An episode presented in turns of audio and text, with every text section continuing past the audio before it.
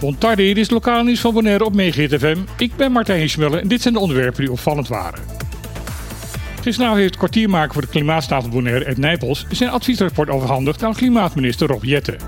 Het rapport werd tegelijkertijd ook overhandigd aan waarnemend gezaghebber Nolly Oliana. De afgelopen maanden heeft Nijpels onderzoek gedaan naar de klimaatsproblemen in Bonaire en wat er gedaan moet worden om deze problemen zo klein mogelijk te maken. Voor Nijpels is kraakhelder dat het klimaatsbeleid voor Bonaire topprioriteit in de Haag zou behoren te zijn. Daarnaast legt de oud-politicus de link naar de grote armoede op het eiland.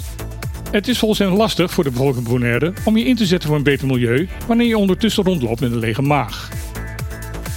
Het is nooit te laat, dat is de titel van het rapport. Daarmee verwijst Nijpels naar de laksheid van de Nederlandse overheid om de problemen de beste te willen oplossen. Zijn advies is om een klimaattafel op te richten die als doel moet hebben om zo snel mogelijk tot een klimaatakkoord te komen voor Caribisch Nederland. In een persbericht heeft de Rijksdienst Caribisch Nederland laten weten dat het kabinet advies van Nijpels zal omarmen en dat men zo snel mogelijk een officiële kabinetsreactie zal komen. Een ernstig bedrijf van het milieu rondom de ABC-eilanden vormen ook de olietankers van het Venezolaanse staatsoliebedrijf PDVSA. Uit een intern rapport dat in handen is van de internationale persbureau Reuters blijkt dat meer dan de helft van de tankers van het bedrijf in een dermate slechte staat zijn dat ze volgens de internationale normen eigenlijk niet meer zouden mogen varen. Het rapport geeft aan dat door jarenlange verwaarlozing en achterstallig onderhoud eigenlijk de hele vloot een laag betrouwbaarheidsniveau heeft.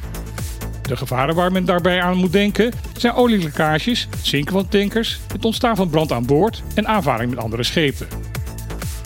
Het eigen rapport van de PDVSA raadt daarom aan om elk geval vijf schepen uit de vaart te nemen en zeven andere onmiddellijk voor onderhoud naar de scheepswerf te sturen. Zover Reuters kan nagaan zijn deze adviezen tot nu toe niet opgevolgd. De tankers van PDVSA varen vaak relatief dicht langs de kust van de ABC-eilanden. Een ongeluk of een incident met een van deze schepen zou gelijk voor een milieuramp zorgen die ook grote economische gevolgen zou hebben. Het niet hebben van een burgerservice nummer en het ontbreken van wetgeving over gelijke behandeling in Caribisch Nederland wordt door het ministerie van Binnenlandse Zaken en Koninkrijksrelaties als hardvochtig bestempeld. Dit is de conclusie van een inventarisatie die intern door het ministerie is uitgevoerd. Doordat de best geen BSN kent, concludeert het ministerie dat burgers op de eilanden minder goed gebruik kunnen maken van de diensten van de overheid. Dat wordt gezien als een benadeling van de bestburgers. Daar komt volgens het rapport ook een oplossing voor. Uiterlijk in 2025 zal er in Caribisch Nederland een vorm van een burgerservice worden ingevoerd die gelijkwaardig is aan de BSN in Europa. Verder concludeert het rapport dat het onterecht is dat de BES geen wetgelijke behandeling kent. Daardoor kunnen groepen burgers in de BES in problemen komen omdat zij op grond van geslacht, geaardheid, ras of handicap achtergesteld kunnen worden. Het rapport meldt dat ook hier wetgeving voor in de maak is. De verwachting is dat deze nog dit jaar in de Tweede Kamer behandeld gaat worden.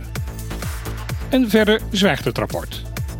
Geven melden dat er geen sociaal minimum is vastgesteld in Caribisch Nederland, niet over het ontbreken van een rechtvaardige werkloosheidsregeling, geven melden dat er van de enige uitkering die hier gekend is niet valt te leven en dat de ouderen op de eilanden in de meeste gevallen meer bezig zijn met overleven dan met leven.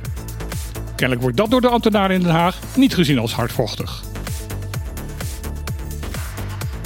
En dan aan het eind van dit bulletin ook nog een leuk bericht. Hofjeculturel heeft een overeenkomst gesloten met Tourism Corporation Bonaire om meer lokale muziek te gaan uitvoeren in de binnenstad van Kralendijk. Vorige week hebben de muzikanten van Hofjeculturel een zeer succesvol optreden gegeven in de muziekkoepel op het Middelineplein. Ongeveer 30 muzikanten, allemaal tussen de 60 en 80 jaar, gaven een concert waarbij de toehoorders werden meegenomen in het enthousiasme van de muzikanten. Dat smaakte naar meer en TSB zegt daarom blij te zijn met een nieuwe samenwerking. Hierdoor blijft het muzikale erfgoed van het eiland levend gehouden en kan iedereen kennismaken met wat het eiland aan cultuur te bieden heeft. Het is de bedoeling dat de muziekgroep van Hoffie uiteindelijk elke week een optreden in de binnenstad zal gaan geven. Dit was weer het lokale nieuws van vandaag op Megahit. Ik wens iedereen nog een hele mooie dag toe en dan heel graag weer. Tot morgen.